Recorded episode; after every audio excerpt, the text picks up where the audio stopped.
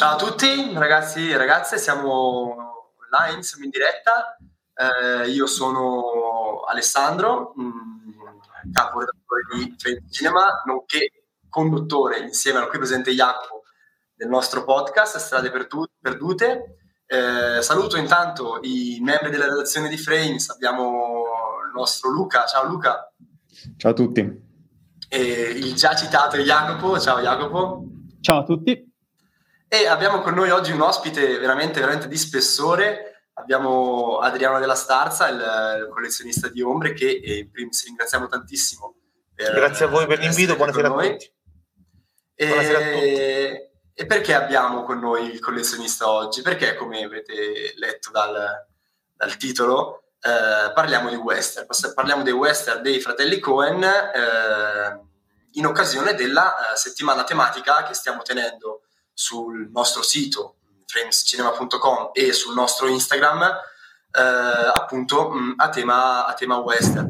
Vi ricordo che ieri e oggi sono usciti già i primi due articoli, il primo mh, in cui parliamo un po' delle origini con un lungo approfondimento che va dal, dai primi cortometraggi al cinema muto fino al cinema classico e oggi è uscito invece un approfondimento sui eh, due lati degli spaghetti western che vi invito a andare a recuperare. Ringrazio anche tutte le persone saluto le persone che sono in live con noi in questo momento e eh, per chi non conoscesse Adriano lo invitiamo ad uscire in primis.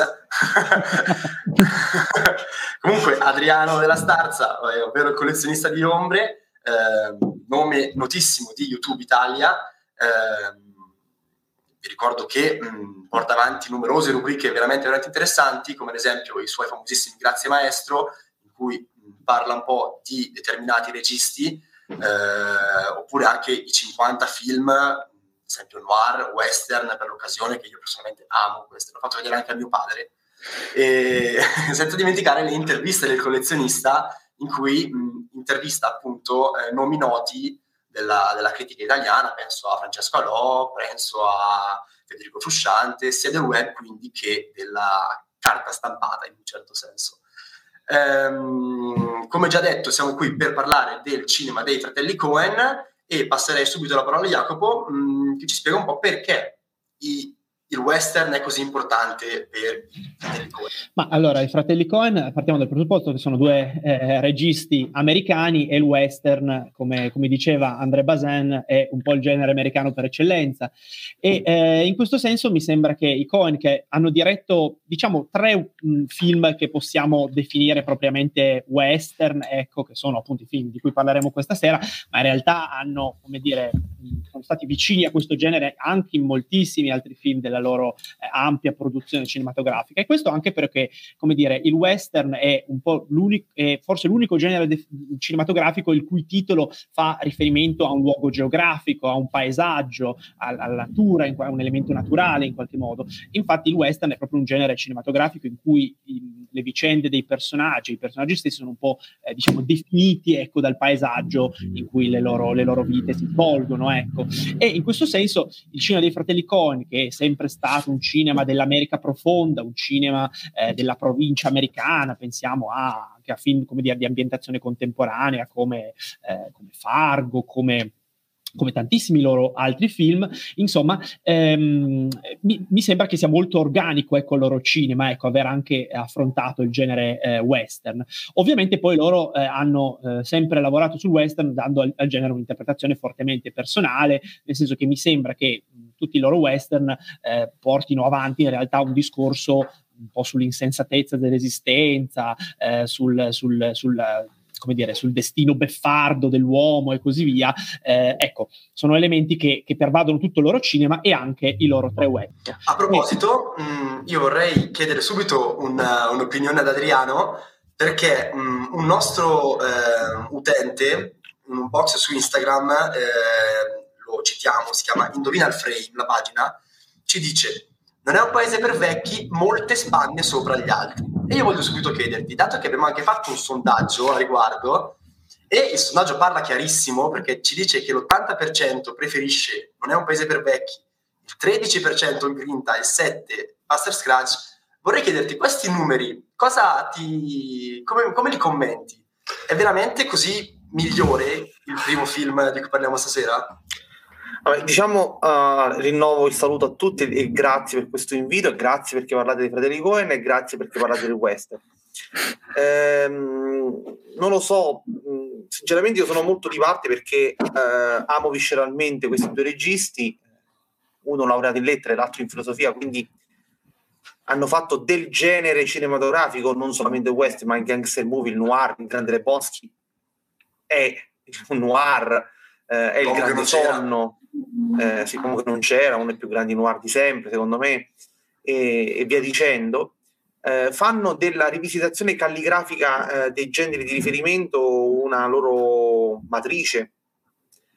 E quando approcciano i western, eh, lo approcciano sì, dall'inizio in modo molto trasversale e contemporaneo, con No Country for Old Men, eh, poi decidono invece di tuffarsi nel western più puro, perché se prendiamo la definizione, diciamo così, primigenia e eh, originale del western, è ovvio che ci dobbiamo muovere in un contesto cronologico del XIX secolo, quindi No Country for Old Men sarebbe un western moderno, un western contemporaneo, per carità, ci sono sempre stati western contemporanei anche nel periodo classico, non è che eh, è un'invenzione dei fratelli Coen, però il Grinta e la Palata dei Passes Scrax eh, non so dire se sono migliori o peggiori eh, di No Country for Old Men o se sono inferiori di quanto sono inferiori, ma sicuramente sono imprescindibili per capire il discorso dei Cohen eh, nell'approcciarsi al genere, perché lo, ehm, cioè affondano le dita dentro la questione mh, etica eh, fondamentale del western, e cioè,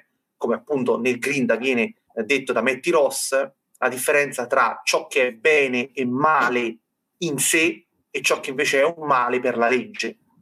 E questa è una questione eh, fondamentale perché eh, poi a questo punto mi collego all'introduzione sulla geografia e la topografia del western, è legata al discorso di frontiera, è legato al discorso di un mondo dove ripartire da zero, dove iniziare a costruire dalle fondamenta una nuova società e quindi dove cercare di far coincidere, perché questa è la grande utopia dell'umanità che il western ha così ben fotografato, far coincidere co- eh, ciò che è male in sé da, eh, con ciò che è male per legge, che è una grande utopia dell'umanità.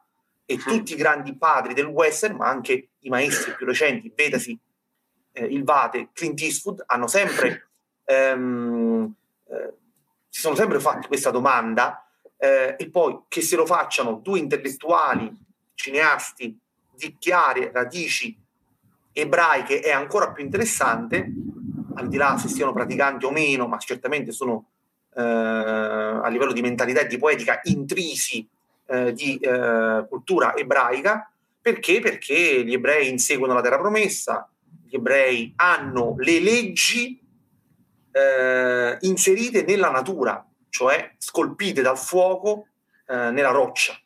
E quindi na- nella loro cultura eh, l'elemento geografico e l'elemento, eh, non dico giuridico, ma certamente normativo, sono strettamente collegati. Quindi i fratelli Cohen sono da questo punto di vista eh, dei cineasti eh, certamente stratificati, chiamano i film cervello, questo è vero, ma soprattutto amano un cinema che non necessariamente dà tutte le risposte.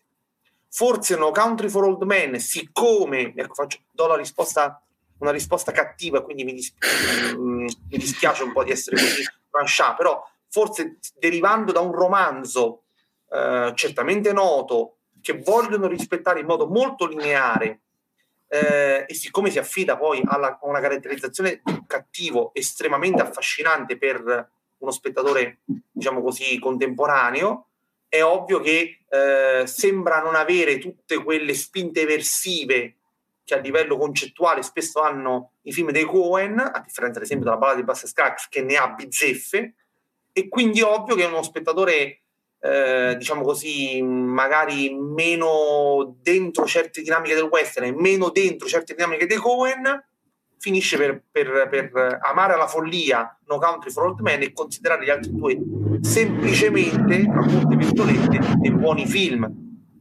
Beh, io non lo so, però se tu mi chiedessi quali sono i dieci western del ventunesimo secolo assolutamente classici, cioè che hanno nel rispetto anche della cronologia una loro ragione d'essere, assolutamente da vedere. Io dico sia il Grinta sia la ballata di Bassescag, se forse non ti direi No Country for Old Men perché non ha quel tipo di classicismo um, che invece hanno gli altri due. Beh, ad esempio, io se posso interromperti, spesso io e Jacopo discutiamo de- sui fratelli Cohen perché lui è grandissimo estimatore. Io forse un po' meno, sono quello forse un pochino più freddo stasera sui fratelli Cohen, qui nasce un po' il dibattito. E lui mi dice spesso che ehm, non è un paese per vecchi, è il film forse il meno coeniano fra quelli della carriera sì, diciamo meno coeniano nei toni, perché poi i temi in realtà ci sono, però certo che, non so, io, per, io sono veramente un coeniano di ferro, penso che io adoro, se, devo, se, se mi chiedono, quando mi chiedono qual è il tuo film dei fratelli Coen preferito, io dico è Sirius Man. E Sirius Man penso che sia il film più coeniano di tutti i film coeniani, ecco, per dire quanto amo i Coen, ecco. E quindi invece sicuramente, e quindi capisco anche che magari a Sirius Man io è un film che io trovo divertentissimo, oltre che tragico e beffardo e devastante, mi rendo conto che magari ad altre persone persone meno addentro e meno malate per il cinema di questi due geni, eh, magari appunto Non è un paese parecchi, che è un film che ha molto dei Cohen, ma sicuramente è un film anche più simile, volendo, alle opere di altri registi, meno, meno divertente in senso coeniano, quindi insomma ha delle, sicuramente, poi è tratto da un libro, quindi banalmente ha una trama, a parte che anche il Grinte in realtà, però diciamo ha una trama sicuramente più forse accattivante anche per certi versi rispetto, rispetto agli altri. Vorrei dare due, due coordinate magari anche a chi ci ascolterà o qui o sul nostro podcast o su YouTube magari non ha visto questo film, a parte che è una brutta persona, ma eh, il film, come dicevamo, è tratto dal romanzo di Cormac McCarthy, eh, omonimo, ed è mh, la sceneggiatura scritta sempre dai Cohen, diretto dai fratelli Cohen, appunto, presentato a Cannes dove non vince e eh, oggi studiando un po' queste cose qua ho letto che ha vinto il David Donatello però come miglior film eh, straniero. Ah. e ha avuto otto nomination agli Oscar di cui quattro vinte. Mh, quelle non vinte sono eh, la fotografia che andò al petroliere quell'anno se non sbaglio. Sì, esatto. il montaggio il montaggio sonoro e il sonoro che andavano tutte e tre al terzo capitolo del saga di Jason Bourne. 3 su 3 eh, magari Luca, vuoi iniziare a darci qualche spunto di riflessione per mh, mm, parlare un po' di, di, questo film? Certamente. Allora, ehm, come mi ricollegherei al fatto che appunto, forse quello che diceva Jacopo, cioè è vero che forse è il meno coignano dei tre nei toni, ma sicuramente non eh, nei temi. E ehm, forse partirei proprio dalla, dalla, figura che in realtà forse io amo di più di questo film, mh, trovo quella più affascinante, cioè il personaggio di, di Tommy Lee Jones. Ehm, cioè ehm, il fatto che ehm, di fatto appunto questo uomo, un, un, uno sceriffo estremamente anziano, che di fatto non è più in grado di comprendere il, il mondo in cui si trova, ha tra l'altro questa live sarà con spoiler, eh, mi sembra giusto segnalarlo, giusto per, eh, che non è assolutamente più in grado di, di, comprendere il mondo in cui è e quindi decide di, eh, diciamo, eh, proprio verso la fine di tirarsi fuori, nel senso un mondo così violento, un mondo eh, che non riesce a comprendere. Ehm, non è qualcosa di cui lui di fatto vuole, vuole far parte. Vuole far parte. Eh, e l'emblema di questo mondo che eh, lui non riesce più a comprendere è proprio la figura del personaggio invece interpretato da Javier Bardem, cioè un uomo estremamente violento, un cane sciolto completo, un personaggio completamente imprevedibile, un personaggio che eh, perseguita il personaggio di Josh Brolin per la maggior parte del film per cercare quei soldi, ma forse quei soldi non gli interessano neanche. Eh, lui fa quello che fa perché senza una vera ragione noi non riusciamo a comprendere la violenza di, di questo uomo, esattamente come il personaggio di Tommy Jones.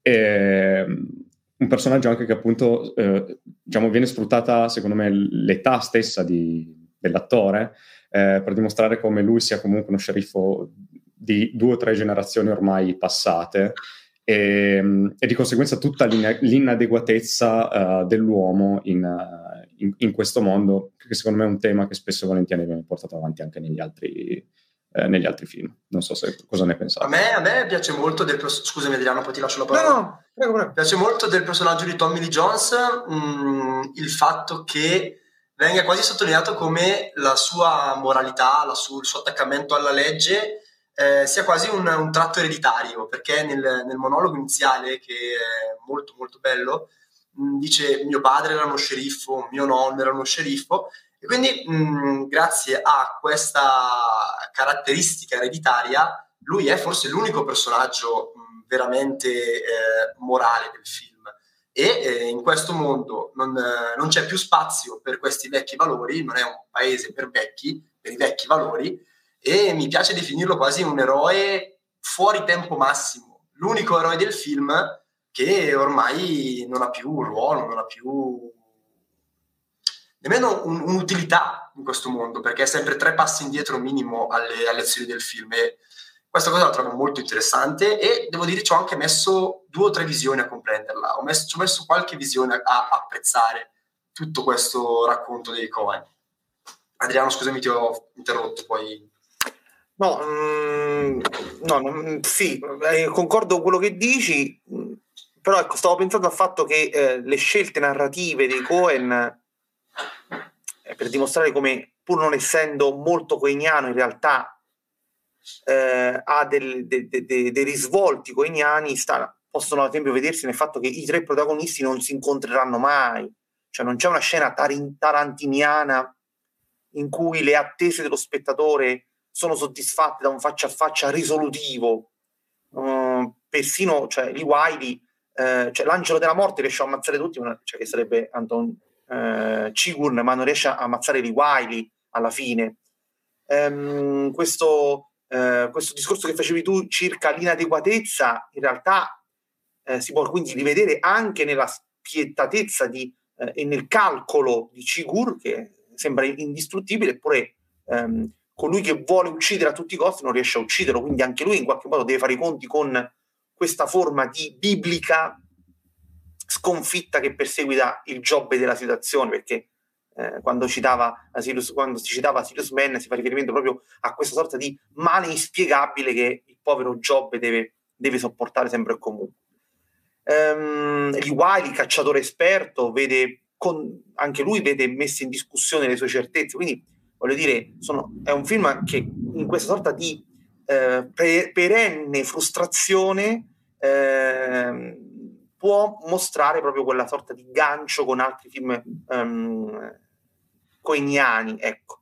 Certamente è un film nel quale la tematica western principale è il discorso della morale che dicevi tu, ma il discorso della morale che diventa una sorta di trappola, perché per essere adatti al mondo moderno, ci sembrano dire Cohen, e decidi di essere parte di questo mondo, significa che se decidi di essere spietato non ti puoi più concedere momenti di fragilità. Lee Wiley commette questo grave errore e lui ha preso i soldi. Fi- rimane a casa sua e il film è finito. Il film è finito perché senza individuare il padrone del pick-up, persino la legge trasmittente sarebbe inutile, quando potrebbe essere andato da dovunque. Invece lui decide di tornare per che cosa? Per una cosa inutile che l'uomo crea, cioè il, il rimorso di non aver dato un sorso d'acqua a un moribondo. Che cosa c'è di più culturale di questo gesto? Cioè culturale nel senso che va contro anche la natura, perché nel, nella natura vince il più forte, vince il più scaltro, vince il più veloce, invece non vince mai, o comunque secondo i Cohen, secondo la visione amarissima dei Cohen, Um, mm-hmm. I gesti morali hanno delle ripercussioni che possono rivelarsi atroci. Quindi la bellezza del film sta nel momento in cui Lee Wiley torna per dare un sorso d'acqua. In quel momento firma la sua condanna a morte con uno dei... e prima di andare c'è quello scambio di battute con la sua eh, compagna, saluta mia madre per me, tua madre è morta, allora lo farò io. Cioè, mm. lì, il, ancora prima di compiere il gesto fatale, sa perfettamente, e questa è una cosa che fonde western e noir sa perfettamente che quel gesto, eh, non, da, que- da, quella scelta non si torna indietro se la compie.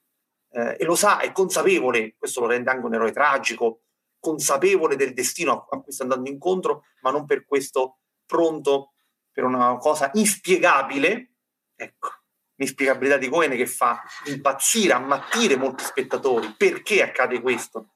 ehm, è inspiegabile questa, questa, non viene detto nel film il motivo per cui va. Certo. Eh, quindi eh, un certo tipo di spettatore capisco che possa restare spiazzato oltre che da alcune scene grottesche che comunque in No Country for Old Men, tipo la scena in cui Lee Wiley si presenta con il camicione dell'ospedale alla guardia di frontiera eh, americana, che è un personaggio davvero bizzarro che stona col, col senso tragico del film, eppure sta lì a chiedere chi facciamo entrare negli Stati Uniti, chi non facciamo entrare. Eh, oppure la scena immediatamente successiva in cui va a comprare i vestiti, cioè tutte cose che non ci aspetteremmo nel terzo atto di un film del genere, e invece quello che ci aspettiamo, ovvero una resa dei conti eh, non, o tra Lee Wiley e Cigur, no? fra eh, sì, Cigur e, e Ed, insomma, il, um, Ed, il personaggio di Tommy Jones che si chiama Ed, si scrive Ed, E-D, ma si pronuncia Ed come testa, come cervello, e quindi le lucubrazioni che tanto ti hanno colpito sono in realtà il frutto di, del cervello umano, non della natura. Eh, anche i sogni che fa, così mortiferi e esiziali, sono frutto della testa dell'uomo, quindi si chiama Ed non a caso, perché è una testa e è il protagonista ed è la linea guida di un film che è un film cervello, come è un cinema cervello, quello dei Coen. Quindi un, cinema del genere capis- cioè, capisco che possa essere spingente, però se uno dei numeri tutelari del web è, è Stanley Kubrick, non capisco perché i Coen invece siano così eh, molto distanti da Kubrick nelle, nelle, nelle preferenze, visto che per certi versi si assomigliano, oltre che per radici, estrazione, eh, certo. anche. Eh, cioè, più, certo. cioè, più di, eh, lavoro sui generi, lavoro sui generi, cioè, più ci penso, più mi sembrano molto vicini al cineasta newyorchese che tutto il mondo cinefilo adora. Beh, peraltro, eh, grandi amanti, tra l'altro, entrambi della, della mitologia, no? Hanno adattato entrambi Omero, no? Omero, quindi, come no? i Cohen di quando vinsero l'Oscar per Noi un paese per vecchi dissero beh tutto sommato sì abbiamo vinto l'Oscar ma abbiamo solo ad- le volte che abbiamo adattato abbiamo adattato Omero e Cormac McCarthy cioè tutto sommato esatto. non poteva andare troppo male nel frattempo e... hanno, aggiun- hanno, aggiunto il Grinta e, mm, certo. e Shakespeare quindi voglio dire direi che il novero è abbastanza ricco esatto eh, magari dico ancora due cose, io eh, do ancora un paio di spunti di riflessione prima di passare al grinta e così poi Adriano magari può ancora commentare due cose su quello che, su quello che dirò. Una cosa che mi colpisce molto eh, in questo film è il ruolo del denaro. Perché il denaro, di nuovo, eh, ripenso a Fargo, no? cioè al monologo finale di Francis McDormand in Fargo, cioè tutto questo per un po' di soldi, no? Tutto, tutta questa strage, che senso ha? qual è il senso di questa storia e di nuovo lì non c'è una risposta, ecco, cioè l'insensatezza delle azioni umane, no? il, di, il, grande tema di Fargo e di un po' di tutta la, la, la, di, di, buona parte della filmografia dei Coen. Ecco, ehm, a questo proposito, mi colpisce molto il personaggio di Carson Wells, che è il personaggio di, interpretato da uh, Woody Harrelson nel film, questa sorta di killer che viene messo da parte dei, viene ingaggiato da, da, da parte dei mafiosi messicani eh, per, per, per, uccidere, per recuperare la, eh, la, valigetta, la famosa valigetta e ehm, Ecco. E eh, mi colpisce molto, lui incontra Tommy, ehm, il personaggio di Wylen, di Josh Brolin, all'ospedale quando Josh Brolin è ferito e gli, gli dice quello che ha detto prima Luca, no? cioè eh, a Shigur, a Javier Bardem non interessano i soldi in realtà, cioè compra- è un personaggio che non puoi comprare con i soldi fondamentalmente. No? Ecco, però poi... Quindi forse, quindi, forse, è il personaggio anche più retto di tutto il film, io l'ho visto un po' in questo modo. Sì, però... sia inter- un po' un killer psicopatico. Sì, certo, certo, per certi versi sì, perché è una figura quasi biblica, appunto, è una forza misteriosa, perso- è, un, è, un, emissario del non senso, appunto, il, il, personaggio di Javier Bardem. Però quello che mi piace è che poi di fronte, nella scena successiva, il personaggio di Woody Harrelson incontra, è l'unico ad avere un confronto diretto, oltre alla compagna poi di Moscow, nel personaggio di Shigur, e eh, in realtà in quel momento prova a comprarlo coi soldi, pur avendo appena detto a Moss che no, in realtà i soldi lui, lui, con lui non servono. Infatti gli dice, guarda, guarda, se vuoi posso portarti dalla valigetta, io so dove è la valigetta, se vuoi ti do la valigetta così la sistemiamo, insomma. In realtà ovviamente Shigur non accetta questa, questa cosa, però in quel momento ah, il personaggio di Woody Harrelson che si mostra così sicuro di sé, anche così razionale nel dire che il personaggio di Javier Bardem è irrazionale, non è comprabile coi soldi, appunto. In realtà però di fronte alla morte in qualche modo ritorna l'elemento economico, l'elemento, i soldi come, come dire, principio regolatore poi del mondo. E a questo proposito è interessantissimo cosa succede alla fine, no? Nel senso che Shigur, che per tutto il film si dimostra disinteressato rispetto ai soldi, anche se poi alla fine recupera la valigetta in quella scena notturna bellissima, in quella scena in cui Javier, ehm, Javier Bardem e, la, e, il personaggio dello sceriffo Tommy Jones si, si sfiorano, diciamo, nel, nel, nel, in quel motel notturno in cui è stato ucciso Moss. Ecco, è interessante perché Shigur, dopo aver probabilmente ucciso Carla Jane Moss, la moglie di Lee Wylen, ehm, ha un incidente in macchina e lo, viene soccorso da questi due ragazzini che e praticamente eh, fa dare sostanzialmente una maglietta ecco, per legarsi il braccio ferito da uno dei due ragazzini e insiste per dare loro eh, 500 dollari, 100, del, no, comunque dei soldi. 100 dollari. 100, 100 dollari. Eh no, sì, 500 dollari erano quando Lee Wiling compra una giacca dai ragazzi. Ecco. Comunque si fa dare eh, da loro dei soldi, anche quando i ragazzini in realtà gli dicono no, ma ti aiutiamo gratuitamente in qualche modo. Però, di nuovo, Shigur, di fronte al rischio di essere scoperto, di fronte, eh, come dire, anche, anche, egli sfrutta il denaro come, come dire, elemento in qualche modo regolatore dei rapporti umani. Che cosa ne pensi di questo aspetto, Adriano? Che è la cosa ancora più stratificata di così, cioè non è tanto il denaro quanto la negoziazione, che è il vero grande, la vera grande ossessione di questi tre western, in tutti e tre presenta la negoziazione, eh. certo. vogliamo trovare un filo conduttore, è proprio la negoziazione. Eh, anche quando Shigur dice testa o croce, cosa ci stiamo giocando, c'è sempre questo negoziare, persino il destino e il caso sono elementi con i quali trovare un aggiustamento, un accomodamento ehm, metti eh, Ross, la, la protagonista di, del Grinta, passa tutto il primo atto a negoziare i certo. cavalli, non cavalli, i soldi, non soldi, la negoziazione. Eh, il quinto capitolo della ballata di Basse Scrax, il matrimonio è frutto di una. Di, di, quando la, la vedova eh, viene insomma chiesta e sposa dal, dal mandriano che vuole accasarsi, ehm, negoziano sul matrimonio, cioè io, guarda, io ti ho visto, io voglio smettere di fare questo lavoro, quindi perché non ci sposiamo? Ehm, essendo ebra- ebrei, i fratelli Cohen, ehm, ce l'hanno questo aspetto, perché, perché nella cultura ebraica persino con Dio si parla. Cioè Mosè va a negoziare con il faraone per uscire dall'Egitto negoziamo, ah non mi fai uscire, ecco delle piaghe, e alla fine l'ultima piaga mi fai uscire, cioè persino la salvezza, la vita, la morte, la redenzione.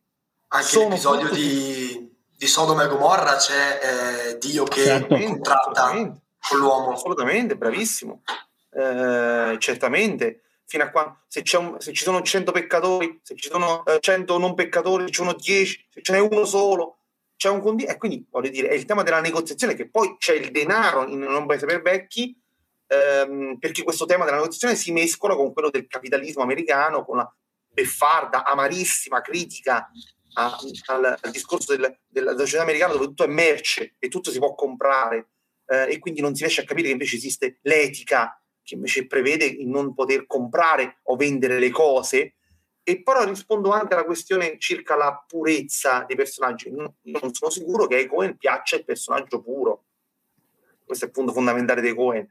Perché persino Francis McDormand in Fargo, che sembra una donna poliziotta incinta che lotta per il bene e la giustizia, in realtà tratta suo marito in modo abbastanza autoritario e aggressivo, cioè comanda lei. Quindi voglio dire, questa forma di purezza forse ai Cohen interessa meno eh, quindi il fatto che Shigur abbia, abbia veramente imposto la sua presenza nell'immaginario cinematografico contemporaneo eh, non vuol dire che sia il personaggio che, con cui Cohen eh, si sentono più a loro agio, lo trattano forse ehm, come elemento attorno a cui costruire un universo sul quale riflettere. Persino certo. la, do, la, la, moglie di la compagna di Lee Wiley eh, sta lì a negoziare, non hai bisogno di uccidermi ehm, e sta lì quindi e, le, e, e, sua, e persino la, la, sua madre che è il cancro eh, ruba a, ai Cohen più di, un, eh, di, una riga di dialogo interessante circa la, la, sua condizione di vecchia col cancro che però rompe le scatole fino alla morte. Cioè, i Cohen sembrano molto interessati invece a questo universo di precarietà che gira attorno alla perfezione irraggiungibile e in questo senso il Grande dei Boschi è il manifesto certo. eh, inarrivabile de, dei Cohen e delle contraddizioni dell'essere umano.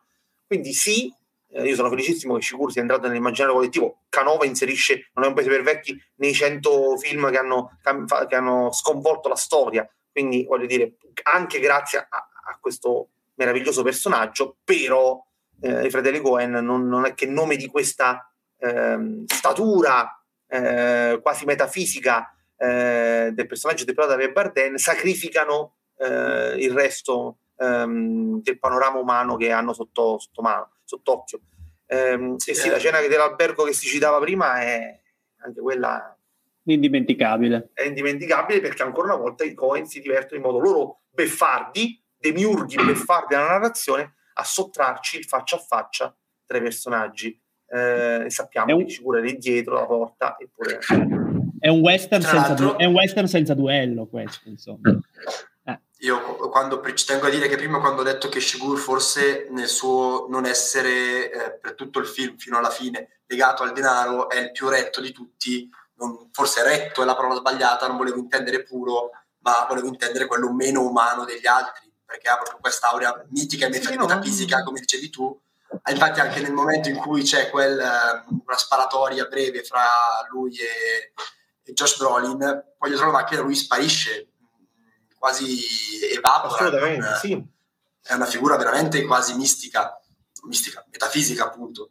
E, al contrario e però lì vedi i Cohen poi ti divertono a fargli fare quell'operazione eh, sulla coscia che certo. è est- estremamente fisica estremamente esatto. quello non è un caso eh, non è un caso perché non vogliono che poi l'interpretazione che tu stai dando che è legittima che è legittima e sacrosanta sia l'unica possibile. Loro lo sanno mm, assolutamente. In questo senso c'è la loro genialità nel creare sempre questi elementi ehm, che noi fatichiamo a far restare dentro una lettura troppo rigorosa. E questo è il fascino del loro cinema.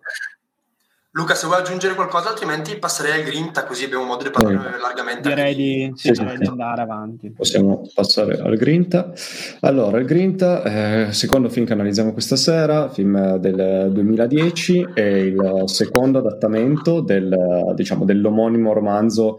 Eh, in realtà, diciamo, il, rom- il, titolo originale è True Grit, True Grit e il secondo adattamento del romanzo di Charles Portis, che è un romanzo che era stato pubblicato a puntate nel 1968 e adattato l'anno successivo da Henry Hathaway con protagonista John Wayne in uh, quello che poi è diventato il, perso- il personaggio di, di, Jeff Bridges e, e, tra l'altro il film che valse l'unico eh, Oscar eh, nella, nella, carriera del, del, mitico John Wayne. Eh, per cui arriva i Cohen eh, nel 2010 con questa nuova versione, 10 candidature agli Oscar e nessuna, nessuna vittoria nell'anno eh, diciamo che, diciamo, in cui la statuetta principale se, la, se l'è portata a casa eh, il discorso del re.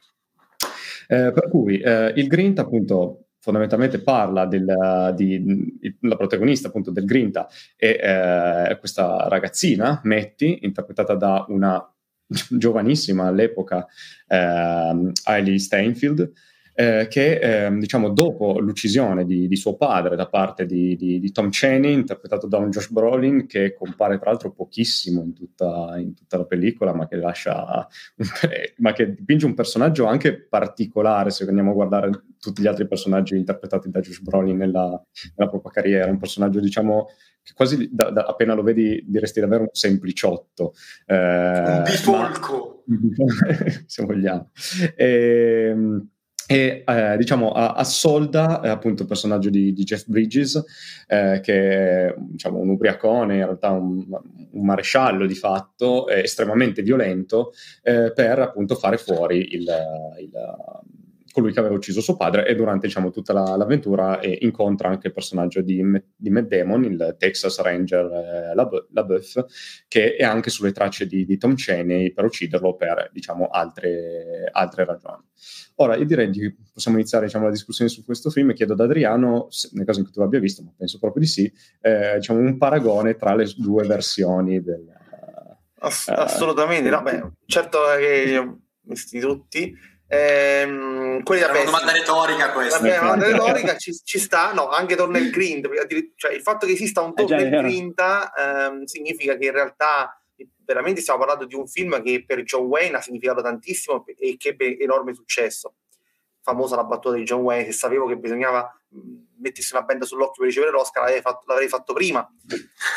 ehm, beh, basta descrivere il finale per capire tutto. No? Il finale del Grinta storico con John Wayne finisce con John Wayne sul cavallo che impenna eh, in tutta la sua epica grandezza. Invece il finale del Grinta dei, dei Cohen è sommesso, malinconico, con la, eh, con la voce narrante di, della protagonista femminile che ormai è cresciuta, non, non, rincontrerà mai più eh, ehm, il Grinta perché è morto, eh, arriva troppo tardi, arriva con tre giorni di ritardo, siamo già nel Novecento, quindi abbiamo scavalcato, il western è diventato spettacolo, è diventato baracconata, eh, come ci insegna Buffalo Bill. E um, eh, Rooster Cockburn è morto da tre giorni eh, e lei se ne va, eh, lei lo decide di farlo seppellire, quindi in realtà abbiamo l'ultima inquadratura è sulla tomba, non sul, su, sul, sul cavallo rampante, eh, e lei che se ne va con questo paesaggio spettrale, autunnale, eh, l'albero senza, um, senza, foglie, lei che dice che il tempo, il tempo ci sfugge, ehm, quindi già basterebbero queste poche eh, comparazioni a sottolineare tutta la differenza che c'è tra questi due film. Eh, io non voglio essere accusato di lesa maestà, però preferisco il remake dei fratelli Cohen, eh, pur amando visceralmente il cinema classico, il cinema western classico, ma anche qui siamo in realtà abbondantemente dopo L'uomo che ci di Bertie Valance, che per me sancisce la fine del, del western classico, eh, e quindi non credo di essere eh, insomma, incoerente, in, in, incoerente in, questa, in, questa, mia affermazione.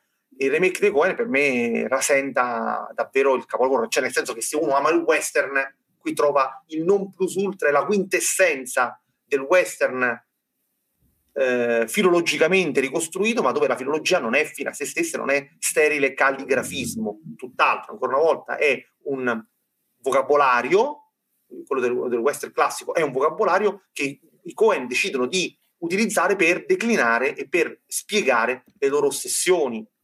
La, la cara protagonista che sembra così determinata, spavalda, eccetera, eccetera, in realtà fa delle cose che i Cohen eh, che, che, le fanno meritare di cadere nella fossa dei serpenti.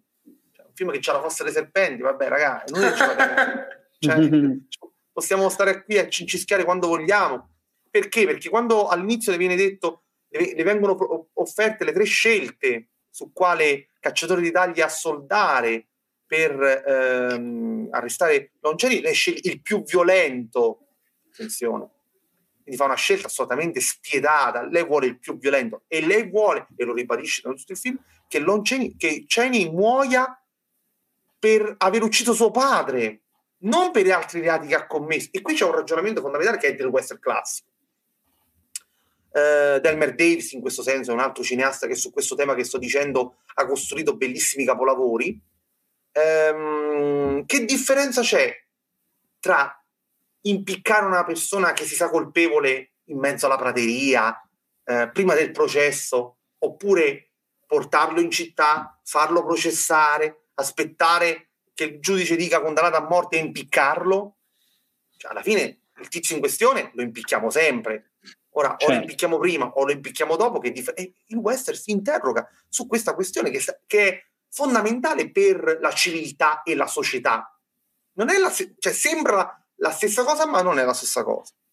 Beh, però eh, se posso pro- sì, dire una cosa, prego, prego. Mm, in questo film la legge, l'istituzione viene, eh, soprattutto nella prima parte, nella presentazione del personaggio di Jeff Bridges, viene mm, ridicolizzata da Bridges e quindi forse eh, non, non si può portare Tom Cheney in città perché sia giustiziato. Queste, vedi, sono due interpretazioni in base a quello che tu vedi.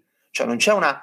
Non c'è, perché lui potrebbe essere portato anche in un'altra città dove eh, il giudice è più severo. Eh, cioè, non necessariamente le cose possono andare in questo modo. Non infatti, solo, infatti aggi- il, la Kinect, aggiungo, no, no, no, voglio aggiungere il fatto di LaBeouf che è fondamentale. LaBeouf lo vuole comunque ah, questo ha fatto, eh, è entrato in colbutta con un senatore, cioè voglio dire, ha fatto un reato, un reato molto più grave di uccidere eh, eh, un, un, un, piccolo proprietario del un riero, mandriano. Mm-hmm. un mandriano, cioè voglio dire, questo ha sfidato un senatore eh, nel Texas.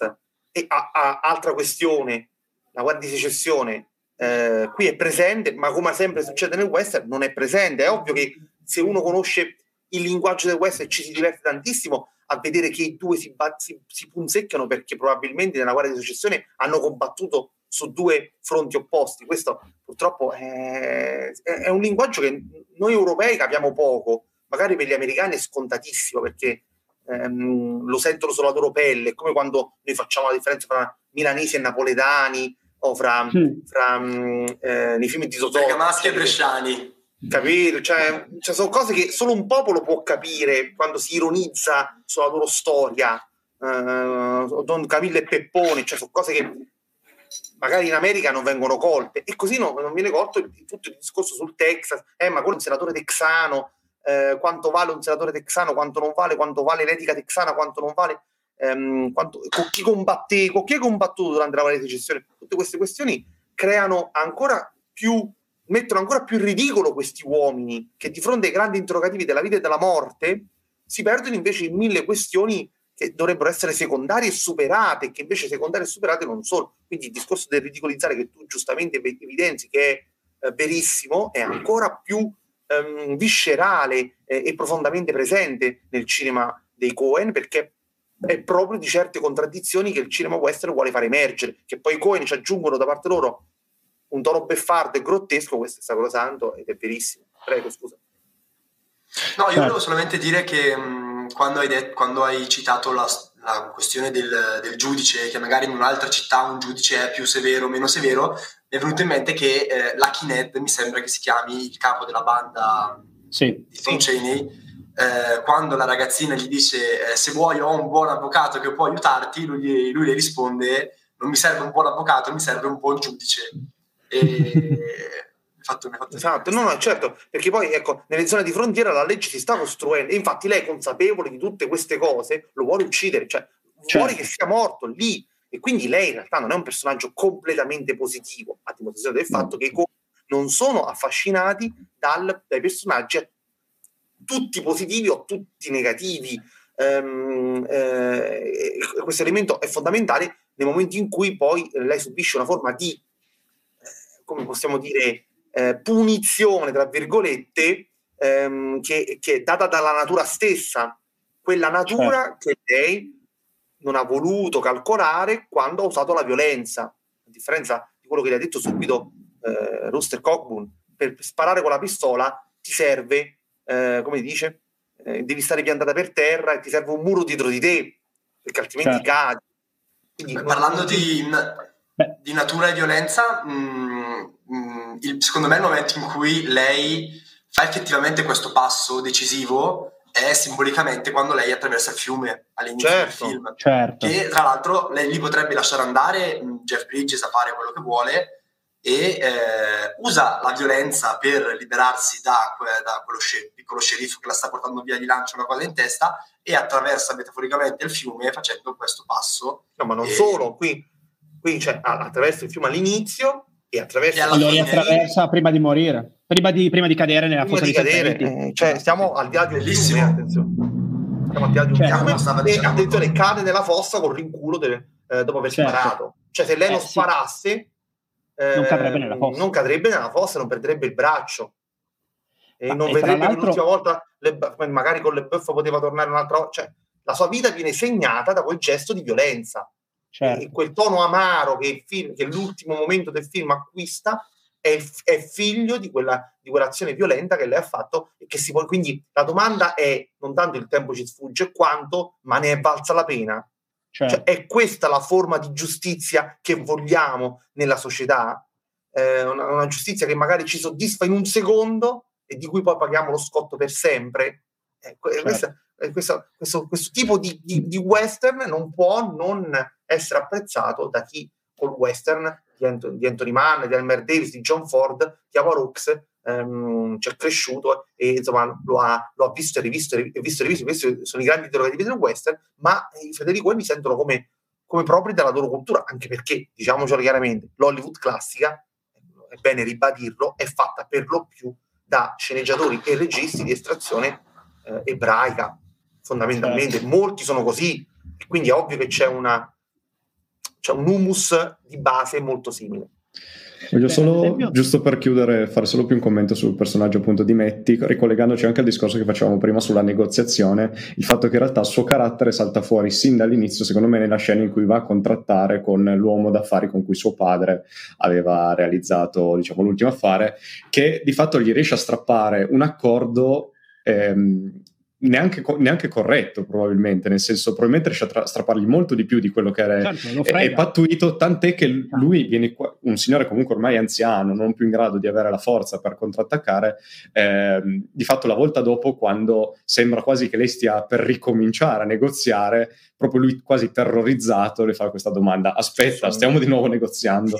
E quindi già da lì si, si capisce anche solo la violenza, anche solo banalmente psicologica di un processo come la negoziazione che però lei è in grado effettivamente di... di... Secondo me è interessante questo discorso perché mh, eh, lei mh, riesce a essere così incisiva mh, in città, negoziando, eccetera, perché la città è il luogo del, del capitalismo, nel senso lei conosce le regole del capitalismo e quindi riesce a strappare un accordo più vantaggioso a quest'uomo. Nel momento in cui lei oltrepassa il fiume, si entra in un uh, mondo regolato da, da leggi diverse, Bravo. leggi della natura, Infatti, e, quindi, certo. e, quindi, le carte Infatti, in tavola cambiano. Bravo. E di Dopo lei torna a avere necessità di protezione e quindi Jeff Bridges torna a essere una figura più importante. Non solo, ma dopo l'ultima notte che trascorrono insieme i tre, dopo che si sono rincontrati con la Buff, lei ammette di aver sbagliato.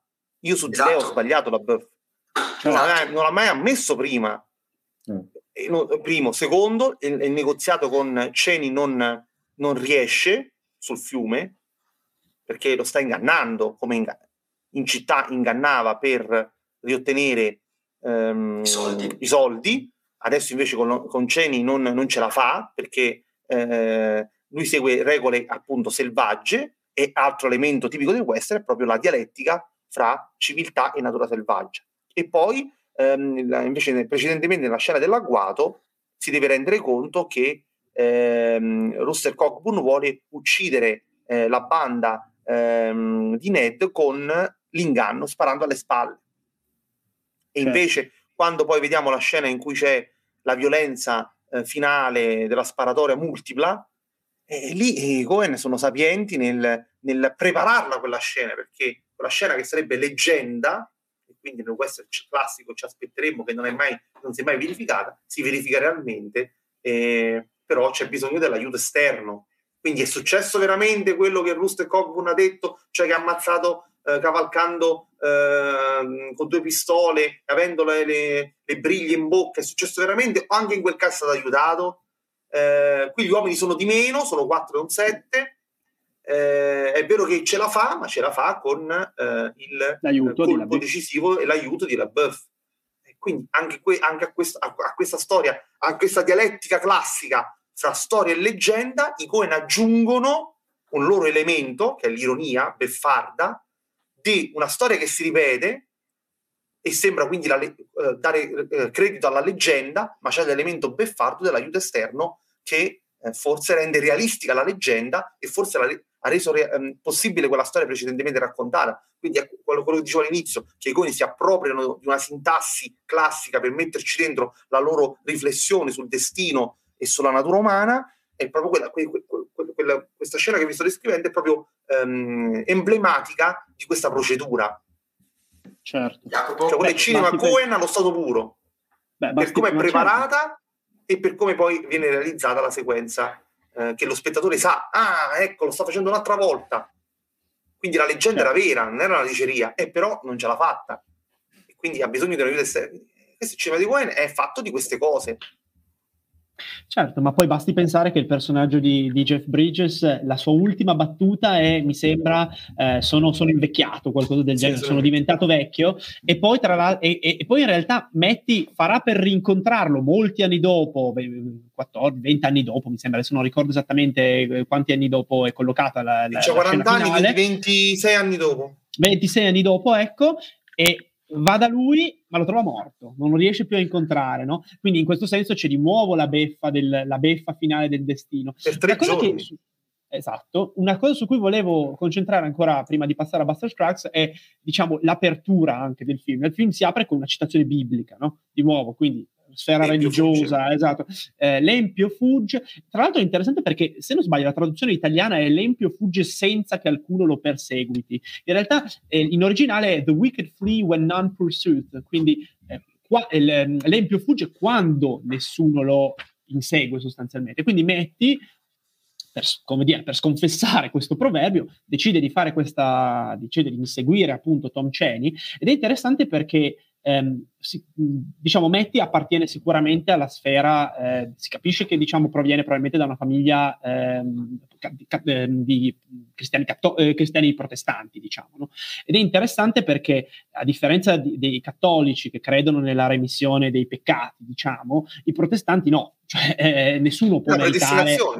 Esatto, nessuno può meritare la, la, grazia di Dio, esatto, eseguendo rituali perché la grazia è frutto dell'iniziativa eh, di Dio in qualche modo. No? Invece, eh, appunto, Matty si mette sulle tracce di, eh, di, del personaggio di Josh Brolin ed è molto interessante come appunto il suo destino, il suo destino non possiamo chiamarlo destino di morte, ma certamente un destino amaro, appunto, che in qualche modo la punisce per, diciamo, lei, lei non muore perché d'altro canto forse in parte la sua vendetta aveva una ragione, ma ottiene una punizione alla fine in qualche modo, eh, ovvero per le ragioni abbiamo, di cui abbiamo già parlato, nel senso che appunto non muore ma cade nella fossa dei serpenti e tra l'altro è interessante da dove salta fuori il serpente in quella fossa? Da un cadavere. No, no. Salta, salta fuori da un cadavere e tutto il film, io lo vedo proprio così, è una favola quasi macabra in qualche modo, una, quasi una parabola biblica appunto, piena di avvisaglie sul destino funesto che attende la, la piccola Metti. No? Cioè il film è un film, è una processione di, di morti sostanzialmente. Il cavallo nero, pro- ad esempio. Il cavallo nero, ma, ma ancora prima del, del, cavallo nero che viene ucciso, cioè loro, è tutto un film di incontri di Grinta. No? Anche l'incontro, ad esempio, con l'uomo eh, che indossa quella pelliccia d'orso nel bosco. Sono, dei, sono dei, degli incontri, oppure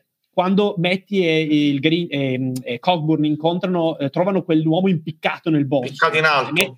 Esatto, impiccato in Così alto. Così sembra più morto. Così sembra più morto, esatto. Allora, il, il Matty è fatta salire, su, sale sul, sull'albero, sega la, cioè taglia co- la corda e, e, e Cogmore guarda il cavolo e dice non conosco quest'uomo. Cioè è tutta una processione di morti. Anche, anche Peraltro quello è il, primo, è il primo colpo di pistola di Rust e Cogburn.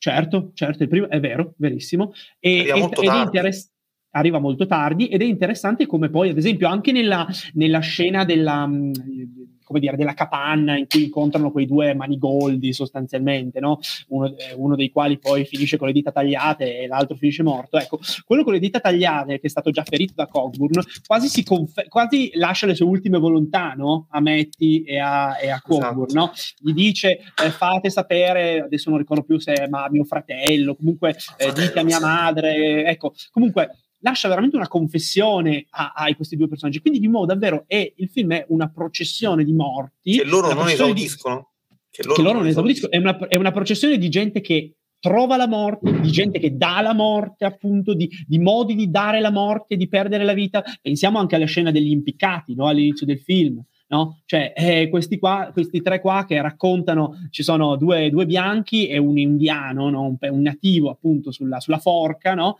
e i due bianchi eh, cominciano, uno piagnucola, no? E dice eh, ho sbagliato, in fondo quindi è giusto che io sia qui, eccetera. L'altro invece dice eh, io sono qui perché ho sparato all'uomo sbagliato, se sparavo a quello giusto, eh, non, se avessi sparato a quello giusto non sarei stato qua. Al, all'indiano non viene neanche data possibilità. E, e il secondo uomo dice anche e vedo persone molto peggiori di me in questa foto. Peggiori di certo, me, sì, vedo sì. persone molto peggiori di me. Quindi davvero mi sembra, eh, com- come senza stare ancora a dilungarci molto su questo film, di cui mi sembra abbiamo già detto tante cose interessanti, però è, è, è veramente un film ehm, western classico, sicuramente il più classico, diciamo, nell'ottica tra, tra i tre western che analizziamo, che però è coeniano al 100%, appunto. Coeniano al 100%, loro portano tutta la loro visione del mondo. Ad esempio, a me viene molto in mente, proprio tornando a, a, a Sirius Man, in Sirius Man abbiamo eh, Larry Gopnik che va a incontrare tre rabbini, no? Tre rabbini per farsi spiegare il proprio, come dire, le, le ragioni della propria sfortuna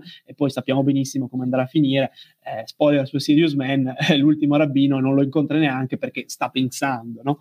Eh, e quindi e di nuovo qui abbiamo tutta una serie di incontri molto ironici, molto beffardi e che in definitiva, come dire, eh, anticipano, una puni- una, una, in, anticipano la punizione divina per Tom Cheney, che viene appunto inseguito da, da Metti in questa missione quasi biblica, no? l'empio fugge quando eh, nessuno lo insegue e così via. Esatto, e poi dall'altra anticipano la punizione a sua volta io la chiamo biblica, ma la punizione appunto del, del, destino in qualche modo nei confronti di Metti stessa, che appunto spara a Ceni, quindi compie la propria vendetta e viene, eh, come dire, respinta indietro, cade nella fossa dei serpenti e perderà il braccio per questa cosa. Quindi Io... è un film, tra l'altro, di stra- è un film di, apparentemente così semplice, ma po- come tutti i film dei Cohen, ma in realtà straordinariamente complesso, straordinariamente stratificato, stratificato pieno di sfumature. Io... Infatti, tante cose non abbiamo dette, mh, mm, però magari sì, sì, volevo solo aggiungere che il Green è un film che personalmente amo profondamente. E io me ne sono innamorato semplicemente nei primi 30 secondi di film, che come avete detto voi, già da lì si capisce che questa sarà una fiaba, come nera, nerissima, ma in qualche modo una fiaba. C'è questo, questa prima inquadratura, la neve che cade, questa musica che sembra quasi accompa- che potrebbe accompagnare il racconto di un fatto dei bambini, ma mostra l'uccisione appunto di un uomo. La fotografia che... di Roger Dickens aiuta non poco Peraltro con la messa a fuoco lentissima che ricorda anche l'inizio di Skyfall di qualche anno dopo. Eh. Sì, sì, ah, beh, avvicinarsi con la macchina da presa, nonostante i registi siano molto diversi, eppure c'è lo stesso artificio um, fotografico Però... del maestro. Però è verissimo, eh? la prima inquadratura con quella neve, no? che e, e, tra l'altro il film parte con appunto l'inquadratura che c'è solo un bagliore di luce in fondo, quasi, sembra quasi una sfera di quelle sfere di Natale, diciamo, no? con la neve, appunto. È veramente quasi una, la, la famosa la sfera di quarto potere, no? che cade dalle mani di, eh, di, di Citizen K, di, di Charles Foster, Charles Foster Kane. Kane. Ecco, eh, quindi Benissimo, passiamo... passiamo a Buster Scraps, così appunto non la tiriamo più tanto per le lunghe. Prima che arrivino Cesare e, la, il Riccardo. Eh, Cesare e Riccardo, ecco. Se no finiamo con una live con Alò, con appunto l'intera famiglia riunita. Vai Jacopo. Eh, Bene, allora eh, introduco io rapidissimamente Buster Scruggs. Eh, allora, la ballata di Buster Scruggs, titolo significativo, The Ballad of Buster Scruggs, fine del 2018, presentato a Venezia 75, eh, l'anno in cui il Leone d'Oro andò a Roma di eh, Alfonso Cuaron. E, e, e, e, l'anno, tra l'altro, potrei sbagliare, no, non mi sbaglio, in cui c'erano anche i fratelli Sisters, se non sbaglio, in concorso, che Giacomo Dia vinse miglior regia, quindi c'era addirittura loro western. Ecco, loro vinsero il premio esatto alla miglior sceneggiatura, il film fu candidato a eh, tre premi Oscar, sceneggiatura non originale di nuovo, eh, costumi e canzoni, sceneggiatura non originale perché due dei sei episodi di questo film sono tratti da eh, opere preesistenti. Uno da Jack London Esatto, il Canyon tutto d'oro, l'episodio con Tom Waits è tratto da Jack London e, e, il quinto episodio, quello della carovana, ecco, con protagonista Zoe Kazan, eh, nipote, se non sbaglio, del, del grande Elia, ehm, tratto da una storia, da un racconto di Stuart Edward White. Me l'ho raccontato. In ogni caso, appunto, film a episodi, eh, di nuovo, qui film tra l'altro produzione Netflix, eh, e qui, insomma, questo è un film molto interessante, un film mh, a mio avviso anche un po' f- eh, frainteso, ecco, in molti frangenti, nel senso che ehm, è un film di cui è straordinariamente complesso parlare, nel senso che innanzitutto è un film che loro è un progetto a lungo covato, nel senso che loro addirittura hanno detto di averlo fatto fondamentalmente grazie a Netflix, loro lo volevano fare già tanti anni prima, ma poi l'hanno fatto perché Netflix gli ha dato i soldi a proposito di chi maledice sempre Netflix, insomma a volte Netflix ha anche fatto delle cose buone.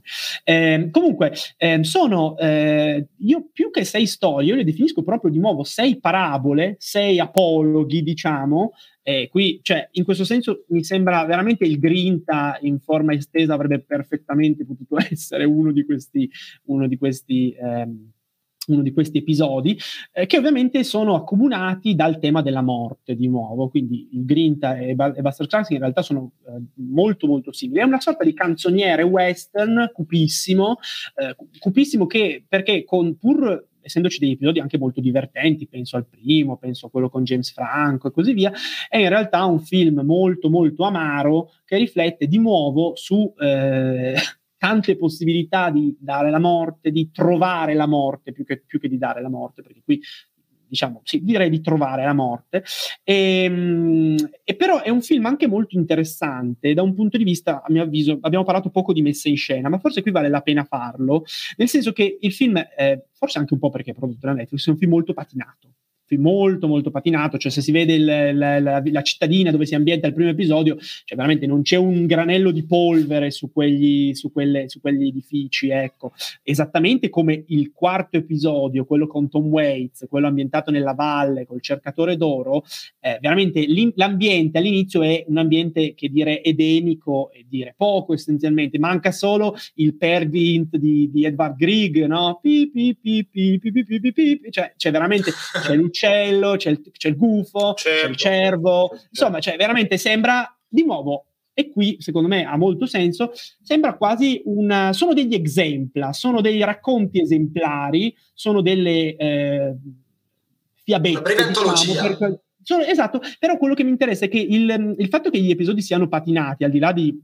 un aspetto produttivo. In realtà, secondo me, qui è di nuovo molto organico al testo, perché non è tanto l'ambientazione a contare, non siamo nella città del Grinta, che è appunto un western più classico. Qui quello che conta è quello che capita, diciamo, ai personaggi in questi ambienti e, ehm, e, sono veramente dei racconti esemplari e in quanto racconti esemplari veramente sono, sono quasi degli, mh, come dire, è importante che avvengano quasi in un ambiente astratto, diciamo, dalla realtà, ecco. E secondo me eh, Infatti è la trasposizione di una letteratura, no? Esatto. Escono fuori esatto, dal esatto. libro. Bravissimo, sì, certo, c'è, c'è, questa cornice narrativa che dire, come dire, eh, classica e dire poco, sembra appunto di nuovo un film di, fia- di favole, no? Cioè abbiamo questo racconto, il libro che si apre, episodio, eh, episodio 1, episodio 2, episodio 3 e così via.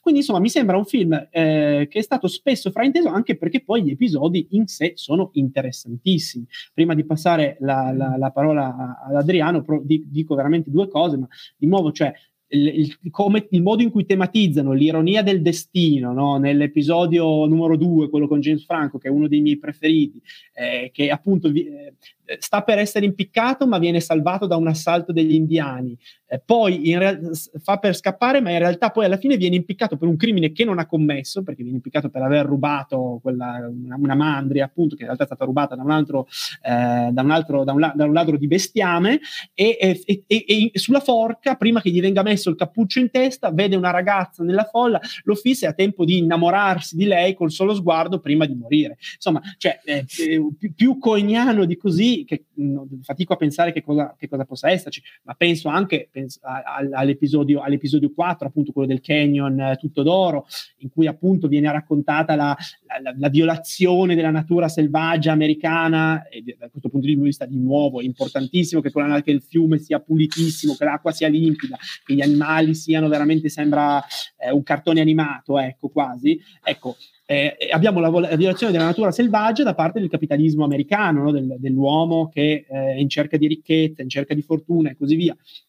E, e, poi episodio 3, ad esempio, quello di Daniel Day, di, mm, non Daniel Day-Lewis, scusatemi, Liam Neeson volevo dire, ecco. L'uomo che mi ha spezzato il cuore tantissimo. Sì, episodio trist- è davvero tremendo. Episodio tristissimo in cui abbiamo questo, questo, questo, ragazzo, questo ragazzo, appunto, privo di braccia e privo di gambe, interpretato tra l'altro dal cugino di Harry Potter, nella saga di Harry Potter, eh, appunto, che eh, recita con spiccato accento britannico Osimandias di, di Percy B. Shelley, eh, la morte di Abele dalla Bibbia, il discorso di, il discorso di Gettysburg, di Abramo Lincoln e così via, le varie anime dell'America, eh, la, l'origine in Inghilterra, la Bibbia, la, l'origine in Inghilterra, quindi la, il sonetto Osimandias, eh, capolavoro del romanticismo inglese, la Bibbia con il, la morte di Abele, ehm, Lincoln, quindi l'America, eh, il, il, nella sua, nel, nella sua dire, accezione più alta e così via, eppure gli americani che assistono agli spettacolini di questo, di questo teatrante si appassionano più ai giochetti di una gallina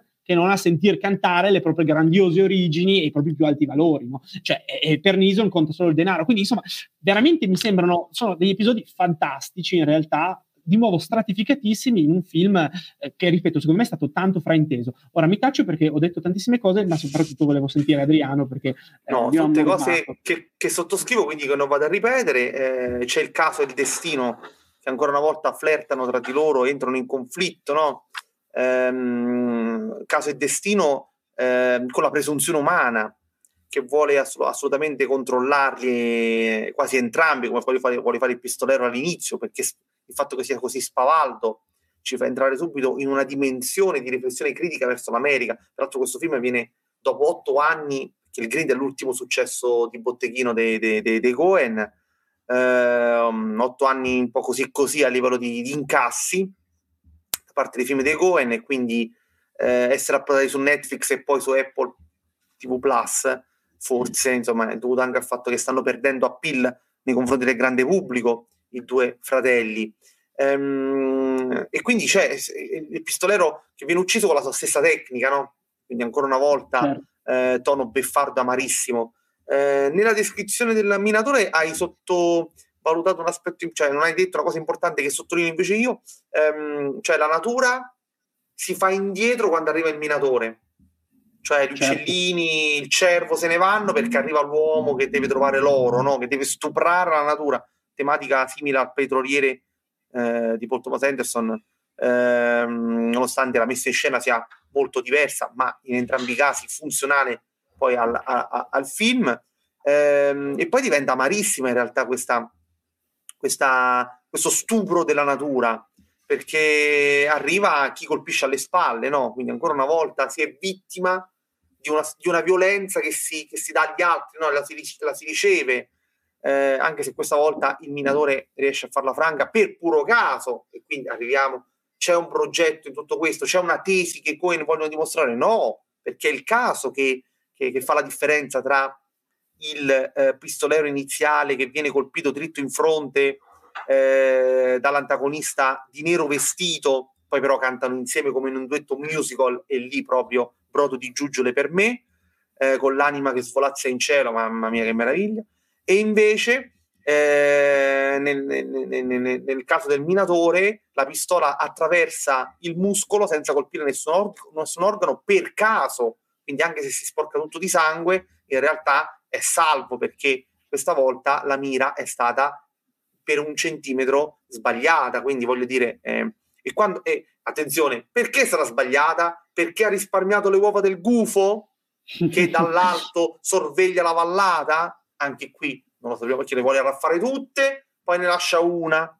No, no, ne prende una, non me ne, ne prende una, sola, ne prende una sola. Ne, pre- ne prende una, sola. Il gufo è il punto di vista della vallata, attenzione, perché mm, un'altra certo. cosa che non abbiamo detto è che il cinema dei Coen, come tutto il cinema postmoderno, Tarantino, And- Paul Thomas Anderson, Wes Anderson, è un cinema di sguardo e di punti certo. di vista che sono naturalistici, antinaturalistici, iperrealistici, eh, famoso il, eh, il punto di vista della eh, del baule della macchina in Pulp Fiction, no? quindi Tarantino che mette la macchina presa dove non dovrebbe stare, secondo il cinema classico. Qui invece la vallata viene vista con l'occhio del gufo, quindi il gufo che è l'unico animale che non se ne va quando arriva il minatore e che è l'animale con cui si chiude, diciamo così, eh, il viaggio del minatore che, minatore che peraltro canta l'ennesima canzone famosa del film, che è piena di canzoni famose, quella di Mother, eh, non mi ricordo il titolo, che però è la ma, stessa. Ma, Mother, Mother, McKee, Mother McCree. Mother, McCree, che è la stessa canzone su cui Orson Welles ironizzava contro John Ford. Dice John Ford, dal punto di vista della forma, è imbattibile. Per quanto riguarda la, la sceneggiatura, a volte i suoi film sono un po' Mother McCree, citando appunto una tematica, ehm, cioè una canzone classica del western. Ma quante persone muoiono? Perché poi in, in ognuno, giustamente, si, faceva, si diceva in questi nei primi cinque episodi i personaggi trovano la morte, perché nel quinto episodio, che è il mio preferito invece, ehm, la protagonista, eh, appunto, fraintendendo quello che vede per un motivo di casualità, perché questa, eh, eh, il suo protettore si finge morto per, far, per, per, fare un indiano, vedendo che è morto, credendolo morto, eh, si suicida perché gli aveva detto se muoio ammazzati perché altrimenti gli indiani ti stuprano. Um, e quindi si suicida, invece il, il, protettore è ancora vivo. Quindi muoiono cinque persone, quattro maschi e una donna. nella diligenza finale abbiamo cinque passeggeri, quattro maschi e una donna. Quindi in realtà la diligenza finale non è quella di Ombre Rosse, anche qui riscrittura coeniana eh, di uno stilema iperclassico, cioè la diligenza, eh, scenario meraviglioso, stilizzazione dei, eh, degli alberi mh, mm, infernali. Questa, questa, questa, diligenza è in realtà una navicella di Caronte che sta portando le anime ehm, eh, eh, nell'oltretomba, che sono le anime, cioè peraltro sono cinque, come cinque sono i morti eh, dei cinque episodi precedenti, episodi. peraltro quattro maschi e una donna. La donna, peraltro, è eh, colei, l'attrice è colei che interpretava Uh, se non vado errato c'era di piombo ispettore Gala quindi è anche un, un volto ah. della, della, Hollywood class della, Hollywood, della New Hollywood Hollywood anni 70 uh, quindi comunque sì. no, quindi no, il finale va interpretato così come un viaggio nell'oltretomba certo Anche peraltro quando, su... scend- quando, scendono dalla, valigia, dal, dalla, dalla carrozza non hanno le valigie per entrare nell'albergo Certo, e peraltro sulla porta dell'albergo di Fort Morgan l'ho notato questa visione, l'ho rivisto settimana scorsa e così via. Ci sono, le, se non sbaglio, le, le due maniglie in qualche modo, sono un angioletto e un caprone. No? Sì, è vero, insomma, è vero. Più chiaro di così. Esatto. Insomma. Eh... Io volevo ricollegarmi brevemente, Adriano, a quello che hai detto sul um, quinto episodio, perché anche io l'ho apprezzato molto e vorrei riprendere il, ciò di cui parlavamo prima sulla contrattazione al centro del, del discorso, perché questo, questo, quinto episodio a me ha ricordato molto, sia a livello fotografico che tematico, eh, i, i, giorni del cielo di Malik, sì, sì. Eh, che non so se possiamo definire propriamente western, però comunque ha... Come, ah, un country for old men e anche lì eh, l'amore è eh, sottoposto al, mh, mm, all'interesse economico, nel senso che sappiamo ci sono questi due fratelli e sorella che hanno questo rapporto incestuoso, ma il fratello spinge la sorella a mh, mm, sposare il, il possediente il ricco. Per, il ricco per i soldi. E eh, oltre avevamo ricordato anche a livello fotografico, appunto questa cosa torna perché la, la donna mh, mm, accetta di sposare quest'uomo perché entrambi così possono ottenere una, una, salvezza economica, dei vantaggi economici anche legislativi, quindi torna ancora la legge che eh, mette in qualche modo queste persone su questi binari, perché troveranno poi, mi sembra in Ohio, non mi ricordo lo stato preciso, delle terre pronte ad aspettarli sì. se si sposano. In, in e quindi il contratto, il contratto che va a forse ad essere anche più importante del, dell'amore. Attenzione, secondo me eh, i Cohen ci mettono lo zampino per complicarci la vita, perché in realtà l'onestà con cui lui si esprime, cioè lui ha cuore aperto, io mi sono stancato di fare questa vita, voglio fare l'agricoltore, ti ho conosciuta, forse sei quella adatta. Lei dice, lei pensa, quest'uomo mi sta dando la sicurezza che purtroppo adesso io non potrò avere perché mi sono successe queste disgrazie. Cioè per i Cohen i sentimenti possono nascere da queste cose. Assolutamente. Cioè, loro sarebbero potuti essere veramente felici per una vita, amandosi anche, e invece, a differenza del, del, della New Hollywood, no? che invece voleva cantare un, una forma di ribellione, eh, come se l'amore fosse contrario alla società, faccio riferimento a Badlands, um, La rabbia, la giovane, giovane, l'altro film la rabbia giovane. Di, di, Malik, no? I due che si mettono insieme, Charlie Sheen eh, eh, e, la, e l'amata, ehm, Sissi Specek, ehm, stanno insieme, loro si amano contro la società. Cioè, certo. amarsi significa sfidare le regole, le convenzioni, la famiglia, la casa, no, me ne vado. Eh. Invece i Cohen ti, ci stanno dicendo, e se invece l'amore fosse possibile eh, quando ci siamo messi d'accordo sull'aspetto pratico? cioè, non è detto che se, sì, sì, sì, perché i due, si, due si piacciono pure, cioè non viene detto, però cioè, si piacciono anche fisicamente, voglio dire, possono costruire anche su altro, eppure la proposta è allettante, lei ci pensa ed è convinta ed è speranzosa, tant'è vero che addirittura ritrova questo cane che sembra quasi, ecco qui, un, un, segno quasi di gioia, ecco, persino, ho, ho ritrovato persino il cane, dai, su, è fatta, invece l'essere andato a cercare sarà la sua rovina. Quindi il discorso ancora una volta di Cohen non è ehm, esclusivo, nel senso che una cosa esclude l'altra, ma è inclusivo, nel senso che le varie letture che facciamo si compenetrano tra di loro, rendendo sfuggente qualsiasi forma di etichetta, rendendo inadeguata qualsiasi forma di etichetta vogliamo dare a, a quello che stiamo vedendo. Eh, e questo eh, purtroppo, ripeto, può avvilire lo spettatore che dopo una visione vuole tutto chiaro. Eh, invece magari non è così perché ecco, quell'istante di James Franco che si innamora prima di morire, voglio dire, significa tutto e non significa e, e, a, e, e, i cinque, i cinque mh, passeggeri della dirigenza stanno parlando di antitesi, infatti, di forti certo. contro deboli. L'uomo si divide in forte contro deboli, in selvaggio contro cittadino, in peccatore contro onesto, cioè nessuna dicotomia va bene, o vanno bene tutte quante insieme. Una va bene a livello darwiniano, una va, livello, va bene a livello antropologico, una va bene a livello religioso. Cioè, l'umanità è veramente divisa in forti e deboli, in selvaggi e cittadini, in peccatori e onesti. Però no, cioè, sono tutte etichette e antinomie che si compenetrano tra di loro. Quindi magari chi è forte, però è anche onesto. Cioè, non è per, forte, non è per forza peccatore, è anche selvaggio, non è per forza cittadino o viceversa. Quindi queste dicotomie che loro snocciolano, e me ne manca una, non me la ricordo, uh, scusate se non sono impreciso, però ce n'è, ce n'è un'altra, queste dicotomie non sono autosufficienti e soprattutto non sono ehm, in grado di darci le risposte su come è fatta l'umanità, perché l'umanità è fatta di tutte queste cose mescolate insieme.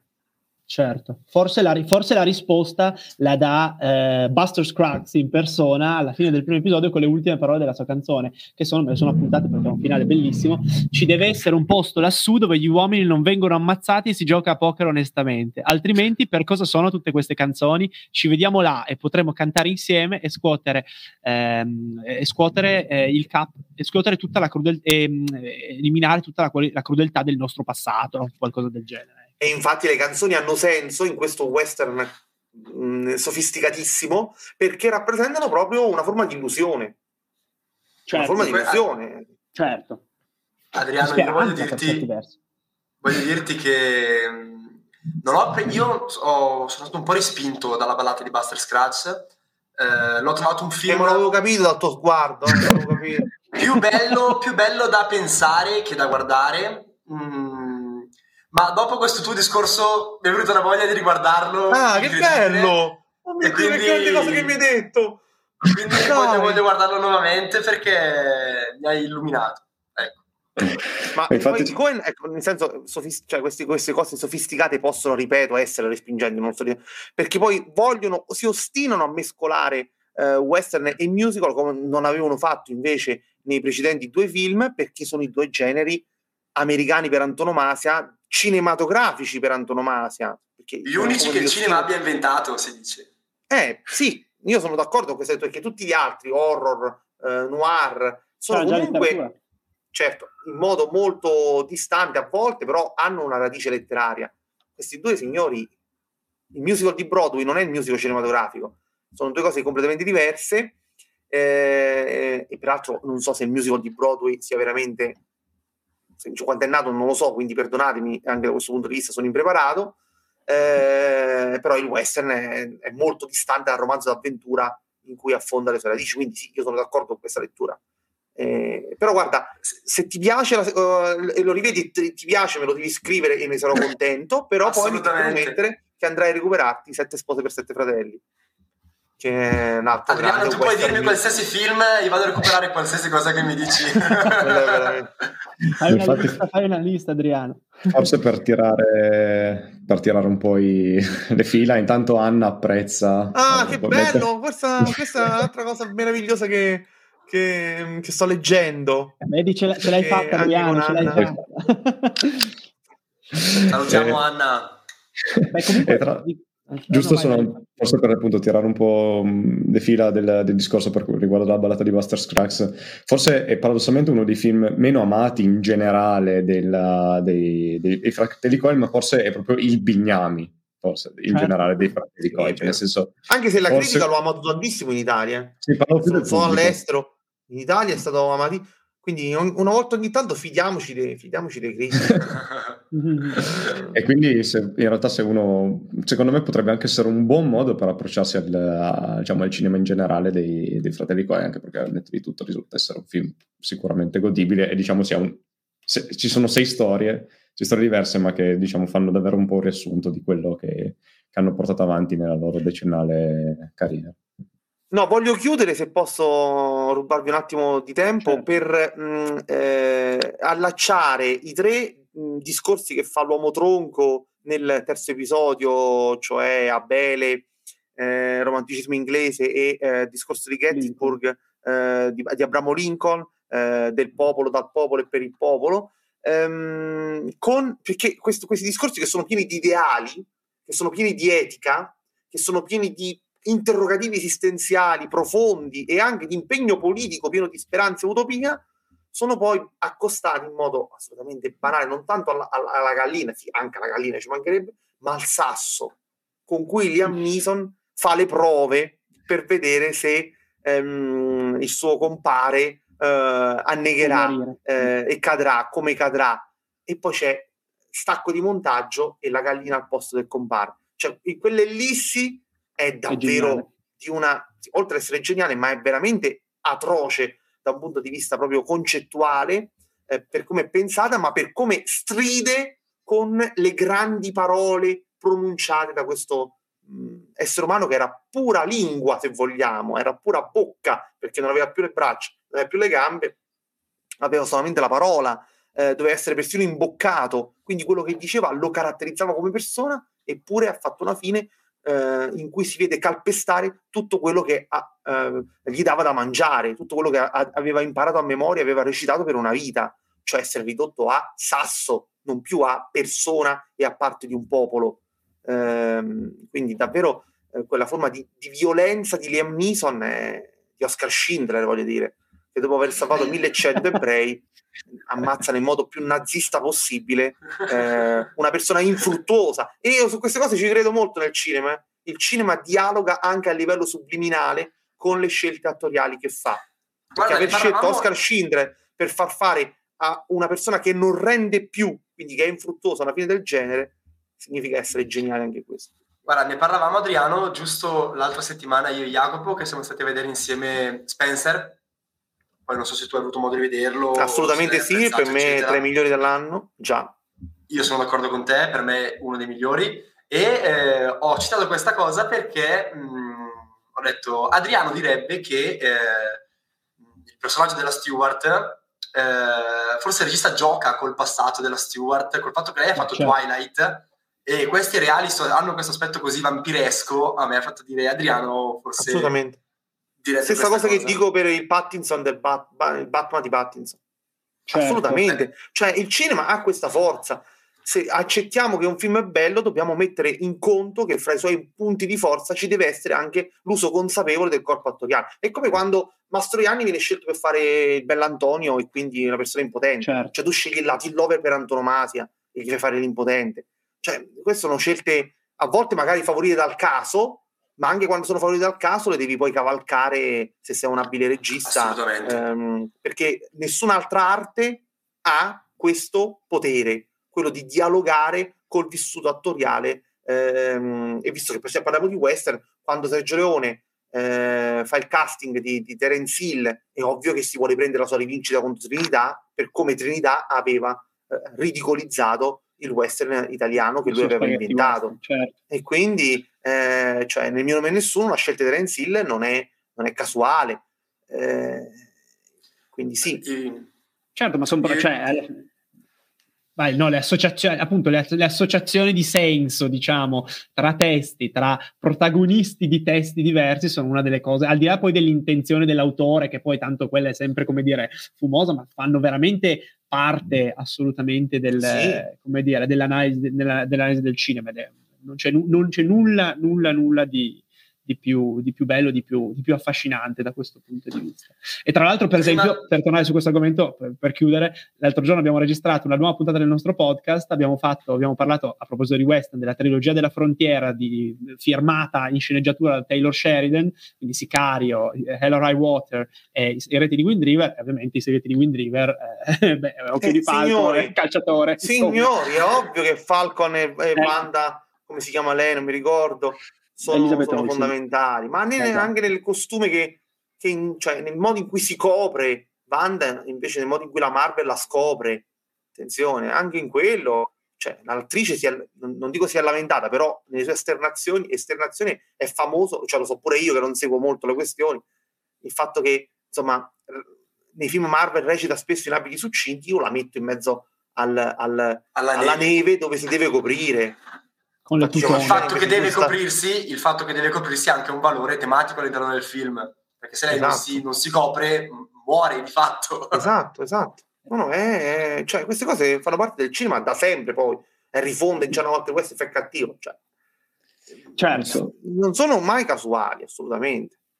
Non so se, abbiamo, se Adriano ancora, ancora eh, io, di tempo. Giusto, sì, un attimo sì, la risposta veloce, giusto dai. perché Alberto aveva, ci aveva scritto all'inizio della live, però non volevo interrompere, visto che stavamo parlando di, di Western dei fratelli Cohen, che Alberto appunto ci chiede, al netto del... Andrea, Andrea ha avuto un abbaglio, e invece cosa ne pensi appunto del western di... Uh, allora, che è un interessantissimo esperimento quello, eh. là, ci sono i, i, cavalli che fanno la cacca già nel primo, nel, nel primo carrello eh, de, del film, quindi anche quello vuole destrutturare, voleva negli anni 90 destrutturare eh, la nobiltà, cioè proprio rinnegare la nobiltà del genere, con una procedura rock davvero, davvero interessante. Fu, fu molto suggestivo come, come esperimento però ecco, questi, questi manifesti, questi, questi, questi, questi, punti di rottura nella storia di un genere eh, è bene che ci siano, però eh, eh è bene anche che non vengano eh, idolatrati troppo. Io amo G. Jarmusch, eh, proprio l'altro giorno rivedevo da Imbalò. Eh, ven- per me non devono essere troppo idolatrati a, a scapito ehm, di quello che devi conoscere per apprezzarli. Ecco, mi spiego, certo. da, davanti a Sergio Leone sono al di sopra di ogni sospetto nel fare questo ragionamento. Cioè, quando noi abbiamo Sergio Leone, non dobbiamo dimenticarci John Ford, Anthony Mann, eh, e, e John Sturges e tutti gli altri maestri a cui Leone si è rifatto. Invece io vedo che c'è questa procedura, per cui quello che viene dopo e che presuppone non solo la conoscenza, ma addirittura l'amore per quello che è venuto prima, perché Sergio Leone ne amava quelle cose. E sono sicuro certo. che Jim Jarmusch ama sentire i selvaggi e molto, molti western classici eh, e invece lo spettatore si dimentica questo passaggio. Eh, Io... Questo un po' mi, dis- mi dispiace, dimmi.